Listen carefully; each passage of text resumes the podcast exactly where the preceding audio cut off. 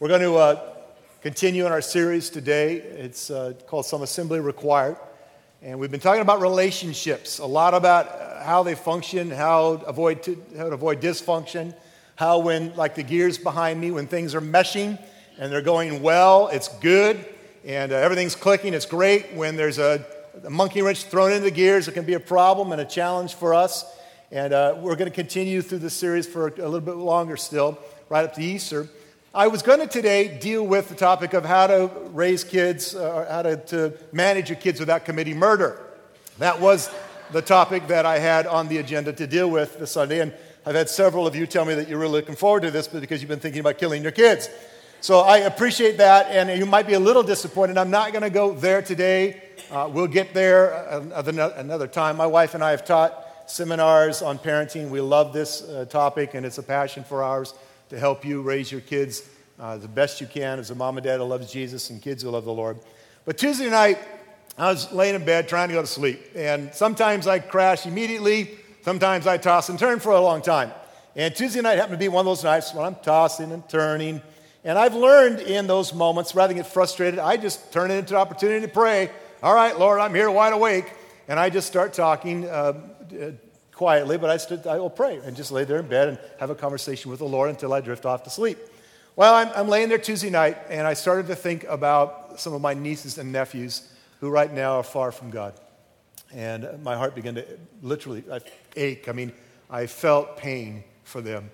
Uh, I love my family. I love my nieces and my nephews, and uh, so, several of them right now are, are living a pretty wild life far from what God wants for them. And it breaks my heart. It really does. And then I started thinking about some of your kids, some of my friends in this church whose kids are, are in the same place. And all of us, I think, at some level, have probably had to face the agony of watching someone we love and care about, somebody that we deeply care about, wander away from the faith. We've been there. We've seen people who maybe used to sit here in church with us and used to be a part of our relationship with the church and with God, and and uh, they've wandered away. We've all probably wept and struggled over the tragic decisions that some close to us have made. And some of us, like me, uh, we were once the wanderers. We were the ones that were far from God. We were the ones who ran from Him. We were the ones who once believed and chucked all of that. We were the ones who broke our parents' hearts or our spouse's heart or our friends' hearts. I was that guy, and some of us have been there as well.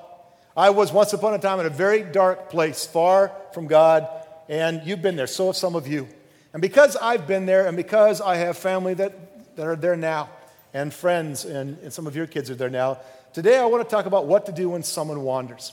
What do we do when someone wanders from the faith? Whether it's a friend, a child, even a spouse, what can and should we do when they become wanderers who are far from God?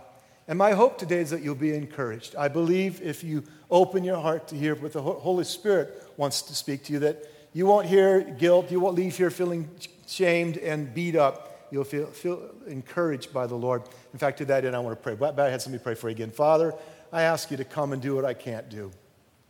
Open hearts, open eyes, open ears to hear. And shut the voice of the enemy, Lord, and open our ears to your voice, to hear your word and to hear your truth today. And I pray that we would be encouraged by you and encouraged by, by the Spirit of God today. And that when we leave here today, we would leave, Lord, knowing that we've had an encounter with you and that we've been changed because of it. And I pray that in Jesus' name. Amen. All right. So, what do you do when someone wanders? Number one, be the person you want and hope them to be.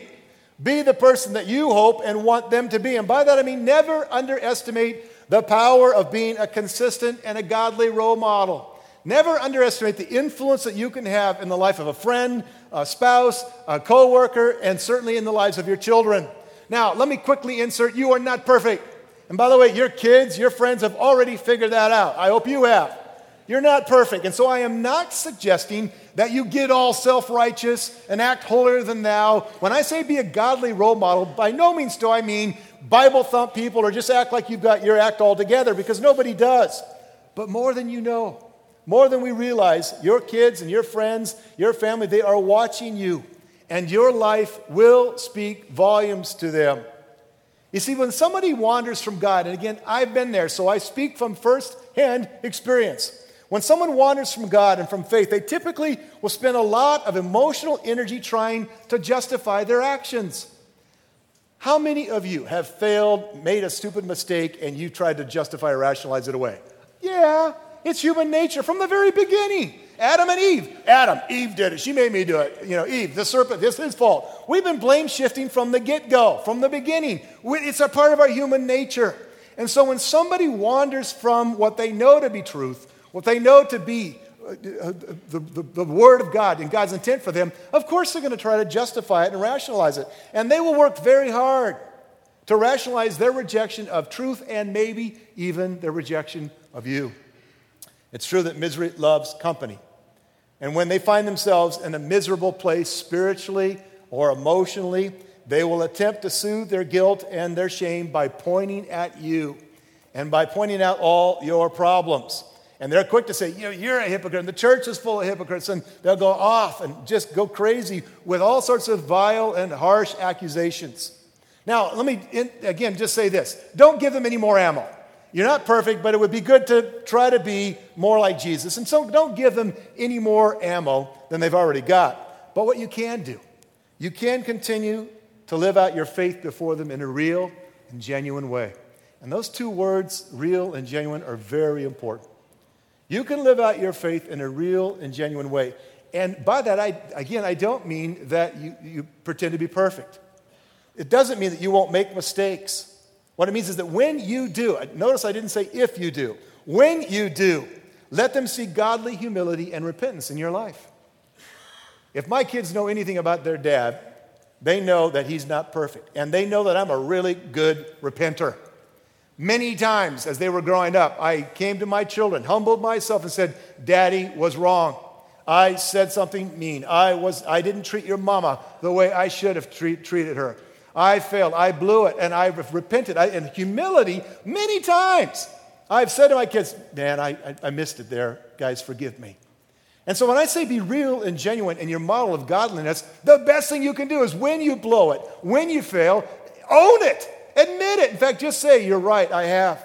It's pretty disarming when your response to their reaction or to their true or even false accusations is pretty disarming when you say, You know what? You're absolutely right. I've still got a long ways to grow. God's not finished with me yet. And, and, and, just turn your attention and theirs to the fact that God's good and God is gracious and how grateful you are for that. Most of you, if you've been around here, you know that when I was in my 20s, I, I fell away. I grew up in the church. My daddy was a preacher. I uh, had, had been in church all my life. In my early 20s, I fell away from the Lord. And I fell hard. And I was bitter and angry and rejected everything I knew, everything I'd grown up with, everything. And I was married. And my wife was like a rock. I don't mean a rock star, I mean, she was like a unmovable, committed, faithful, godly woman. And it drove me nuts, at least it did at first. Because what I wanted to do is I wanted to drag her down with me. I figured it would somehow, you know, uh, uh, make me feel better about all my stupid, foolish choices if I could just get her to do the same thing. If I could just get her to go party with me and get drunk like I was getting and, and go the places I was going and do the things I was doing, then it would make me feel better about how stupid I was. And I don't know that I consciously thought that through, but I know that's what was going on in my heart. But she remained faithful and true. And, and eventually, her faithfulness and her walk with Jesus is what drew me back to her and back to God. Peter wrote this instruction to wives in 1 Peter 3 If any of your husbands do not believe the word, they're not following Jesus, they're not Christ followers. If any of your husbands do not believe the word, they may be won over without words, listen, by the behavior of their wives when they see the purity and reverence of your lives. Again, Peter's not suggesting that you're perfect. He knew, knows that's not to be true, and you, so do you, and so do I. But it's as we try to live in a way that honors God and follow Him and love Him that that behavior can actually speak more than even our words. Earlier in the same letter in 1 Peter, in a more general sense, he wrote to all of us. And 1 Peter 2:12 says, "Be careful to live properly among your unbelieving neighbors. Then, even if they accuse you of doing wrong, rightfully or wrongfully, even if they accuse you of doing wrong, they will see, here it is, your honorable behavior. And they will give honor to God when He judges the world.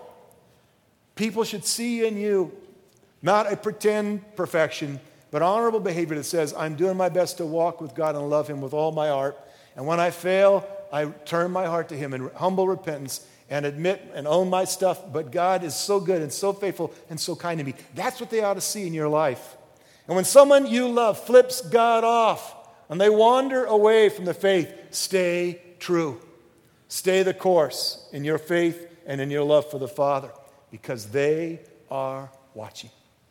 Here's the second thing. Number two, trust the seeds that were planted. Trust the seeds that were planted in their soul. Someone once said that when children are born, they are born with an empty slate. Now, uh, it's not a clean slate. The Bible teaches pretty clearly that we're, we don't start perfect and end up bad by the time we're two. We, we start with the impure human condition. So the slate's still dirty, but it's empty.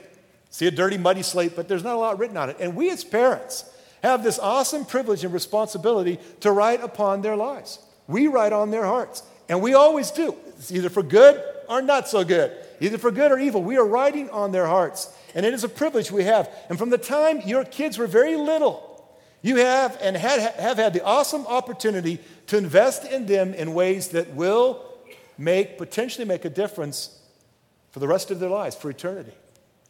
Our words, our actions, our way of life are like seeds deposited in their minds and souls. And when those seeds are holy and godly and good, they have the incredible potential to impact them forever. The Word of God lived through you, spoken through you, is powerful. Isaiah 55, 10 says this 10, 11. The rain and the snow come down from heavens. By the way, let me insert who's ever praying for snow, please stop. Okay? All right, please. I mean, really? Anyhow, the rain and snow come down from the heavens and stay on the ground to water the earth. They cause the grain to grow, producing seed for the farmer and bread for the hungry. Yeah, of course. And here God makes the connection. Verse 11, he speaks prophetically through Isaiah. It is the same with my word. It is the same with my word. I send it out, and it always produces fruit. The word of God is powerful, and it always produces fruit. It will accomplish all I want it to. God's Word and His ways, modeled, taught, planted into the hearts of our children, will produce fruit. It will. Now, I need to tell you something that most of you have already figured out, or you're wrestling with this. That is a truth. The seeds will produce fruit. The issue is wh- whether they will embrace that fruit in their life or not. Does that mean that your children will always eat that fruit? Does it mean that they'll always embrace its life or its power? Tragically, the answer is no. They still have this thing called a free will, just like you do. And you can say all the right things and do all the right things and try to be the best parent you can be, and your kids may still come to a point where they just go, uh uh-uh, uh, i am out of here. I reject it all. But what I want to encourage you with today is to trust God and to trust the power of His Word and His life in you, to trust the seeds that you have planted in them. And then do all you can to water those seeds. Water them through prayer. Water them through lots and lots and lots of prayer, asking God to work and intervene and to, to work in their lives. Do all that you can to provide the soil of encouragement for those seeds to grow. You know, when people are messing up and they're doing stupid things, whether it's your kid, your spouse, your friend, whomever, it's pretty easy to get critical and negative and you know, the nitpick and, and to get in their face all the time. And there's a place for correction and, and admonition. Yes, yes, yes. But one of the things that I think tends to happen all too often is that we get so focused on how messed up they are and all the things they're doing stupid that we become kind of critical and negative, and we're not very encouraging in their life. I want to encourage you to find even one thing, one thing that you can say to them that will bless them, that will encourage them. Provide the soil of encouragement where those seeds that you've planted can grow. Because here's the thing they don't grow in bitter soil, it doesn't grow in cracked, dry mud. It doesn't grow in a place where there's no uh, ability and nutrients for it to grow. And so encourage them. Find a way to say to them, even when they're messing up and they're far from God, honey, I still believe in you. I believe in God's plan for you. I still love you no matter what. Provide that environment for those seeds to grow. And then do all that you can to be sure that those seeds grow in the sunlight, S O N, sunlight of God's unconditional love. We talk about this a lot around here at East Point because it is so important for us to understand that the love God has for us is a no matter what love. Romans 8, go check it out on your own. Unbelievable, unmovable, unstoppable love. God loves you no matter what. Now, does He like everything you do? No, but He loves you. And there's nothing you can do that's ever going to stop His love for you. In the same way, we need to love that one who's wandered, and that, that one has maybe even hurt us in the process. We love them with an unconditional love. We love them the way God loves us. And we cry out to God for a harvest of righteousness in their lives. I am very, very certain, I have no doubt in my mind that I am here today because of the investment that people have made into my life. And in particular, the people way back to my grandmother's. I, I did not know my grandfather, Bubna, very well. My grandfather Cole actually died when my mom was in the womb, so she didn't know her dad, neither did I, obviously. But both my grandmas, godly women. I mean, just godly, gentle, amazing women. women. I just loved them. And I don't remember this as a child. My mom told me this often happened, but as a little baby, I was the firstborn in my family, and they would hold me, they would rock me, and they would sing to me, and they would pray for me.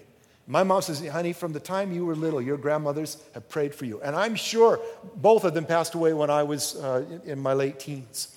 And I am sure that for a long time, as they watched me grow up, and I was the classic idiot when it comes to you know being a teenager, I'm sure they must have prayed for me a thousand times. Oh God, please don't let him die. Please keep him, Lord. Please protect him. Please I know you've got great plans for him. My grandmothers, I know they prayed for me a thousand times. I know my mama. God listens to the prayer of a mama. And I know that she prayed for me. I can't tell you how many times. And when I was far from God, I know my mom spent days, hours on her face before God, praying for me. And my wife, even when I was horrible to her and told her I didn't love her anymore and wanted a divorce, I know she prayed for me. Continue to stay faithful in prayer for me. I am here today. I stand before you as a man who is what he is in many ways because of the investment of others into my life. Don't, don't underestimate the power of the seeds that you've planted in them and pray hard that God will continue to grow them and bring them to fruit of righteousness in their life. Here's a third thing related to this. Number three, never give up on them or God. Never give up on them or on God. Waiting is hard. Anybody find waiting easy? It's not. It's not. Holding on to hope is a huge challenge. Patience and perseverance, they're not very common character qualities in our culture anymore. We live in a world with instant everything. And so we're used to pushing a button on the microwave and having a meal in 60 seconds, if it's a corn dog. I know these things.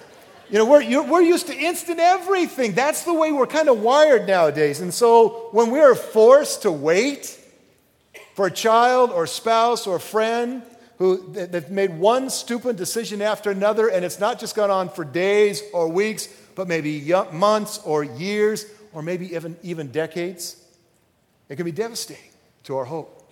It can be devastating to our ability to hold on, but we must hold on. We must hold on nonetheless and never, ever give up on them. I know a woman, her name is Mary, in San and she lives in San Diego. She's married for over 40 years to a man who was not only far from God, but he was vile and mean with her about anything to do with her faith. Constantly gave her a hard time, constantly, verbally, emotionally abused her for being a Christian constantly challenged her and was just harsh with her. And every Sunday she'd get up and go to church. He'd try to pick a fight and was just 40 long years. 40 years, four decades. Until the day came when he had an encounter with God and became a Christ follower. What would have happened if Mary had given up on him? She didn't, never give up. I know mom, we used to live for a while in Boca Raton, and named Sue, and she's got a son named Jake. And Jake got messed up in high school and in drugs. And by the time he was 20 years old, he was a dealer. And he got busted. I don't remember, he's in his early 20s, got busted for drug trafficking. So he's a drug addict, he's a drug dealer, he's busted, he's thrown in jail. And she was devastated. Just, you can imagine, it's my son, it's my boy, and he's going to spend the next 10 to 15 years in jail. But it was in jail that Jake finally had an encounter with God that brought about this radical change. It wasn't just a prison conversion. This kid radically came into relationship with Jesus. But Sue never gave up on him. She never gave up on him. I have some good friends of ours. We've known them for 25 years, maybe longer. That's a long time. In Portland, Oregon. And uh, they raised their kids to love Jesus.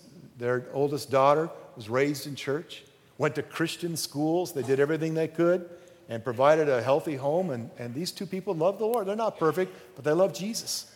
And when their daughter went off to college, she went off the deep end. I mean, just went crazy. She became pretty much the party queen of her dorm and rejected everything. And that was in college. And now, about 10 years later, she's in her early 30s. She's still far from God. And is it easy? No, it's hard for their, our friends, her mom and dad. But they have not yet, never once given up on her. Guys, again, I speak from firsthand experience. If my wife, my family, or my friends had given up on me, I'd probably be dead today, and I'm not kidding. The direction of my life, the trajectory of my life, what I was into, I'm pretty sure that I would not have survived. If they'd given up on God's ability to pursue, find, and redeem a guy like me, I can only imagine what might have happened. But they didn't give up on me. And from time to time, people say to me, Kurt, I, I really appreciate, I love how real you are and how genuine you are, and I love how honest you are, and I love how grace filled East Point is, and, and I love hearing stuff like that. And I usually just smile. And sometimes I'll say, you know, you know why? And they kind of look at me, I go, it's because I remember.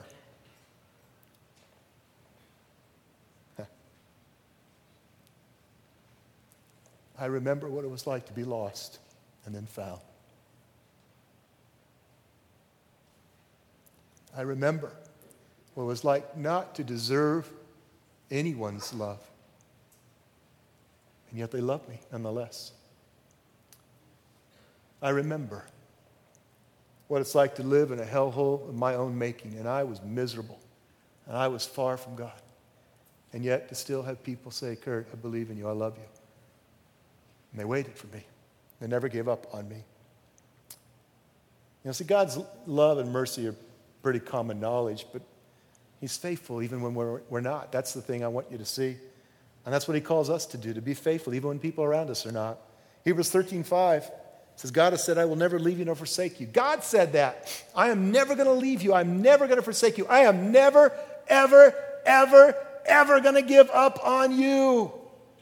And the promise of our Father is, I'm, I'm sticking to you no matter what. And that is the promise He wants us to make. If we're to be like Him, we cannot give up on others. We just can't. One of my favorite stories is uh, found in Luke chapter 15. And uh, there are actually three parables that Jesus tells there about uh, th- things that were lost a lamb that was lost, a coin that was lost, and the third parable is about a son that was lost. We call it the, the parable of the prodigal son.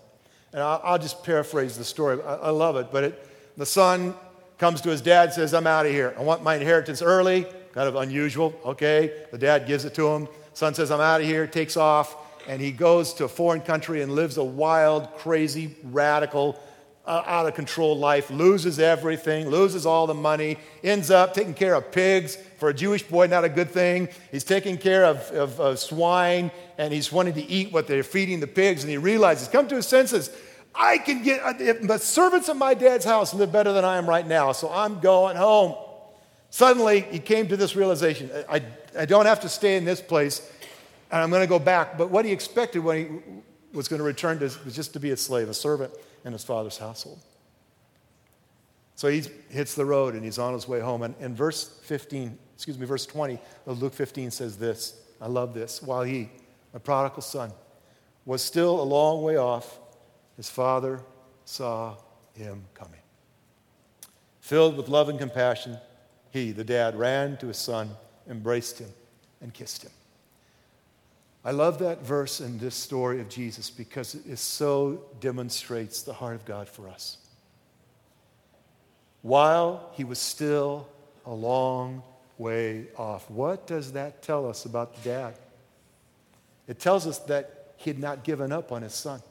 He was looking for, hoping for, believing for, expecting his son to return. And he didn't give up. The father, the only way he would have seen his son a long way off is he's sitting on the porch in a rocker with a cup of lemonade in hand and he's staring down the road, looking for his son's return, believing that the day would come when that boy would come home. And he did. And then I love this picture of the son, the father, thinking, ah, well, it's about time. No, not at all.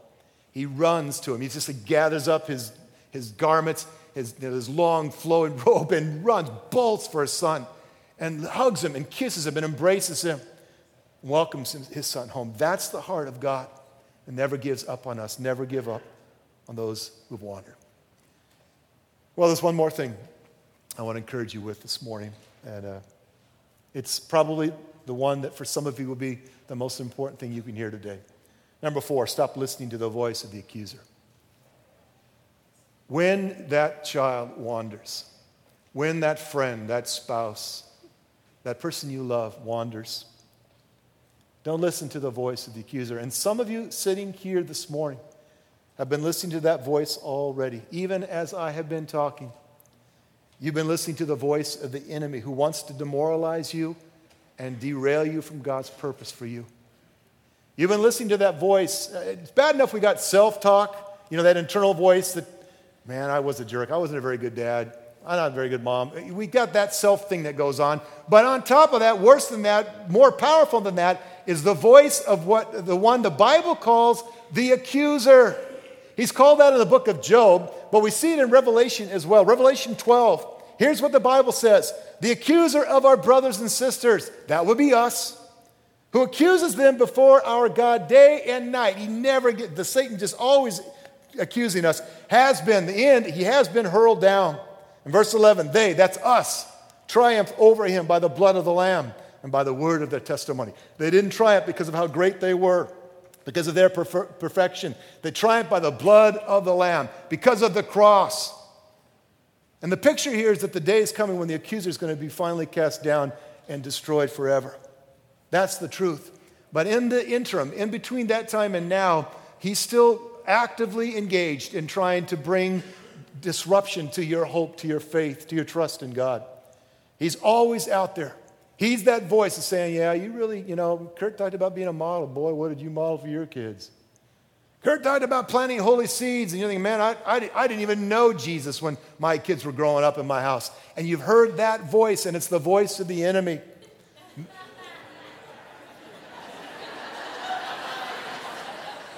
All right. Or the distracting message on the screen. All right, stay with me. You know, I got to this point last night and I was in this room and I was running through this message and the lights went out in the room. And uh, I'm not kidding. I'm, not very mystical, but I, at that moment I thought, hmm, must be something pretty powerful God wants to do in your hearts. Listen to me. Listen. Some of you have been listening to that voice and it has demoralized and defeated you.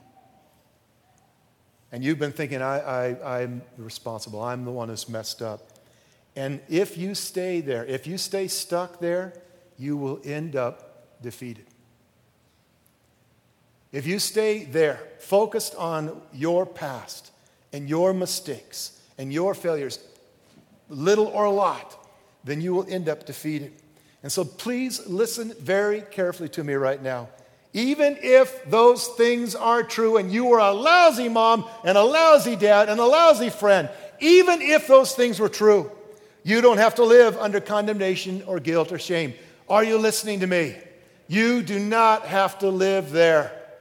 Romans 8, 1 and 2. Paul says, Therefore, there is now no condemnation for those who are in Christ Jesus. If we are in Him, covered by Him, covered by the blood of the Lamb, if we're in relationship with Him, we do not have to live under condemnation.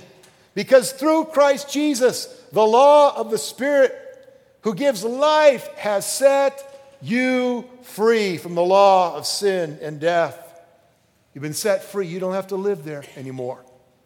One of the reasons why we Christians love calling what we preach the good news the good news is because it really is good news.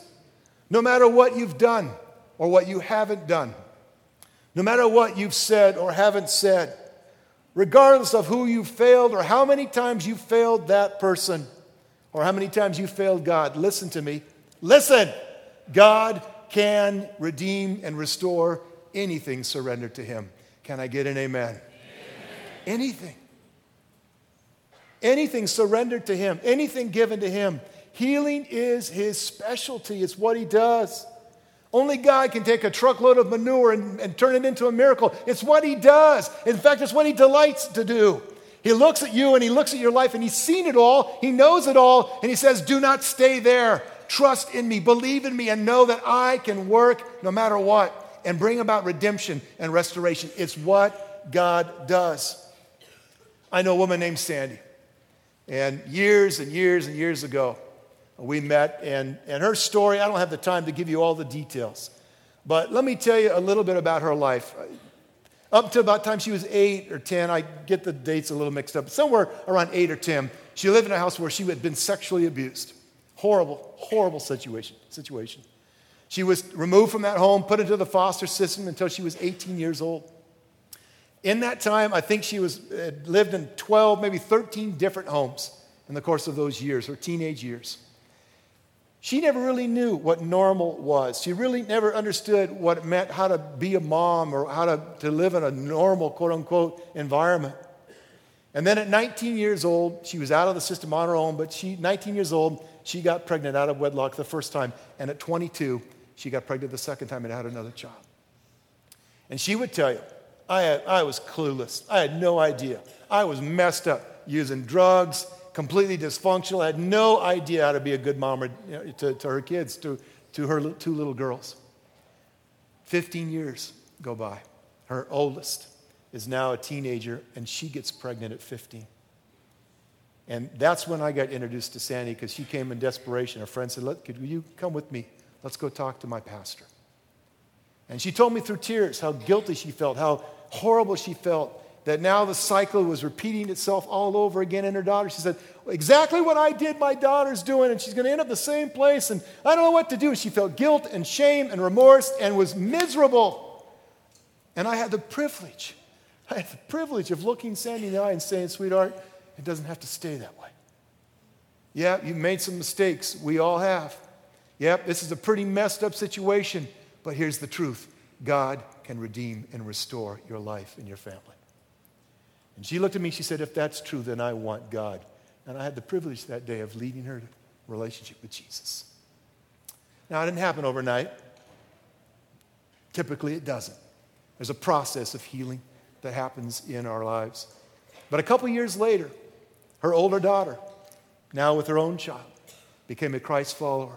And not too long after that, her little sister, her youngest daughter, became a Christ follower as well. And ended up getting married. If you were to meet this family today, if you were to know them today, you would not believe this story. You would look and go, No way.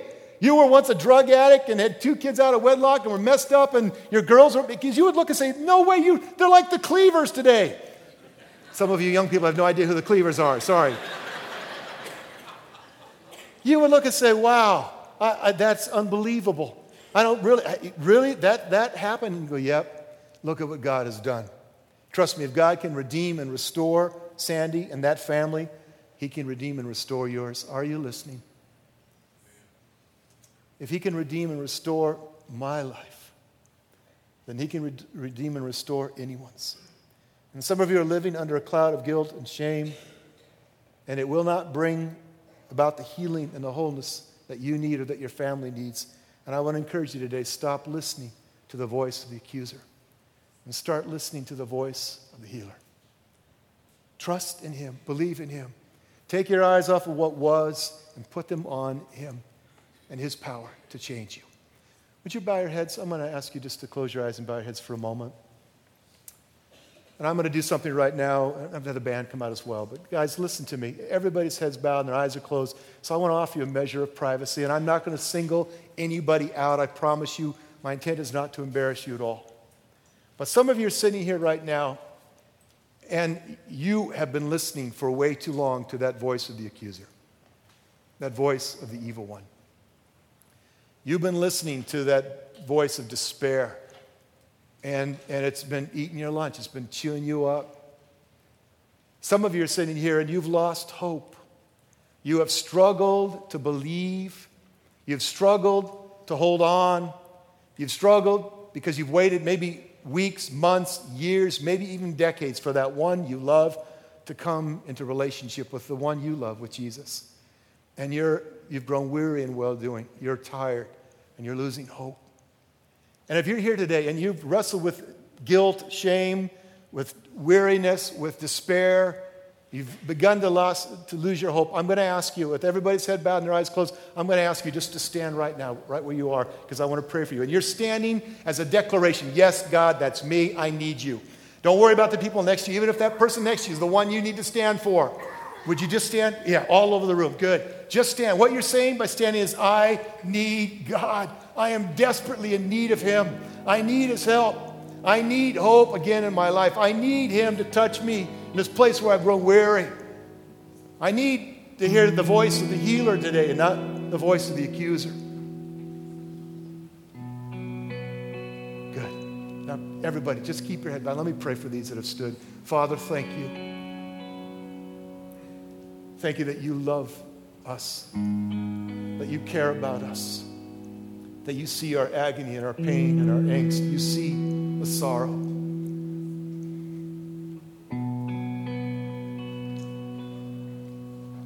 Lord, I look out across this room and I know some of their stories.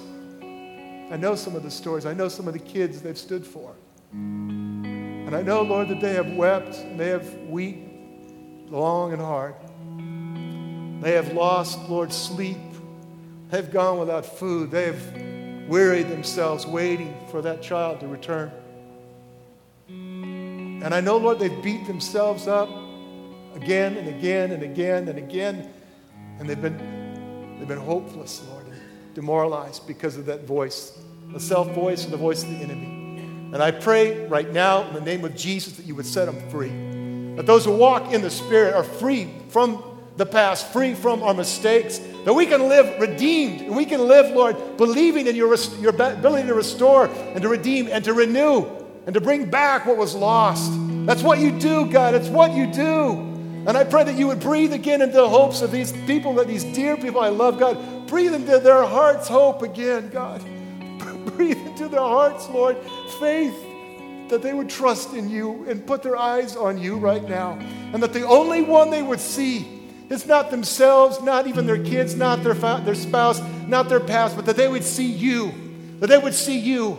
And that you are a father who loves them and cares for them. That you will carry them and hold them. And that as you've never given up on them, Lord, now empower them to never give up on the ones they love. Give them hope, Lord. Breathe hope again into their soul, into their hearts. Give them faith, God. And then bring them, God, to this place where they can once again trust in your power to change. If you've changed us, Lord, you can change anybody. Show them that again, I pray. Give them that hope again, I pray in Jesus' name. Let's all stand together. Father, all of us stand before you desperate.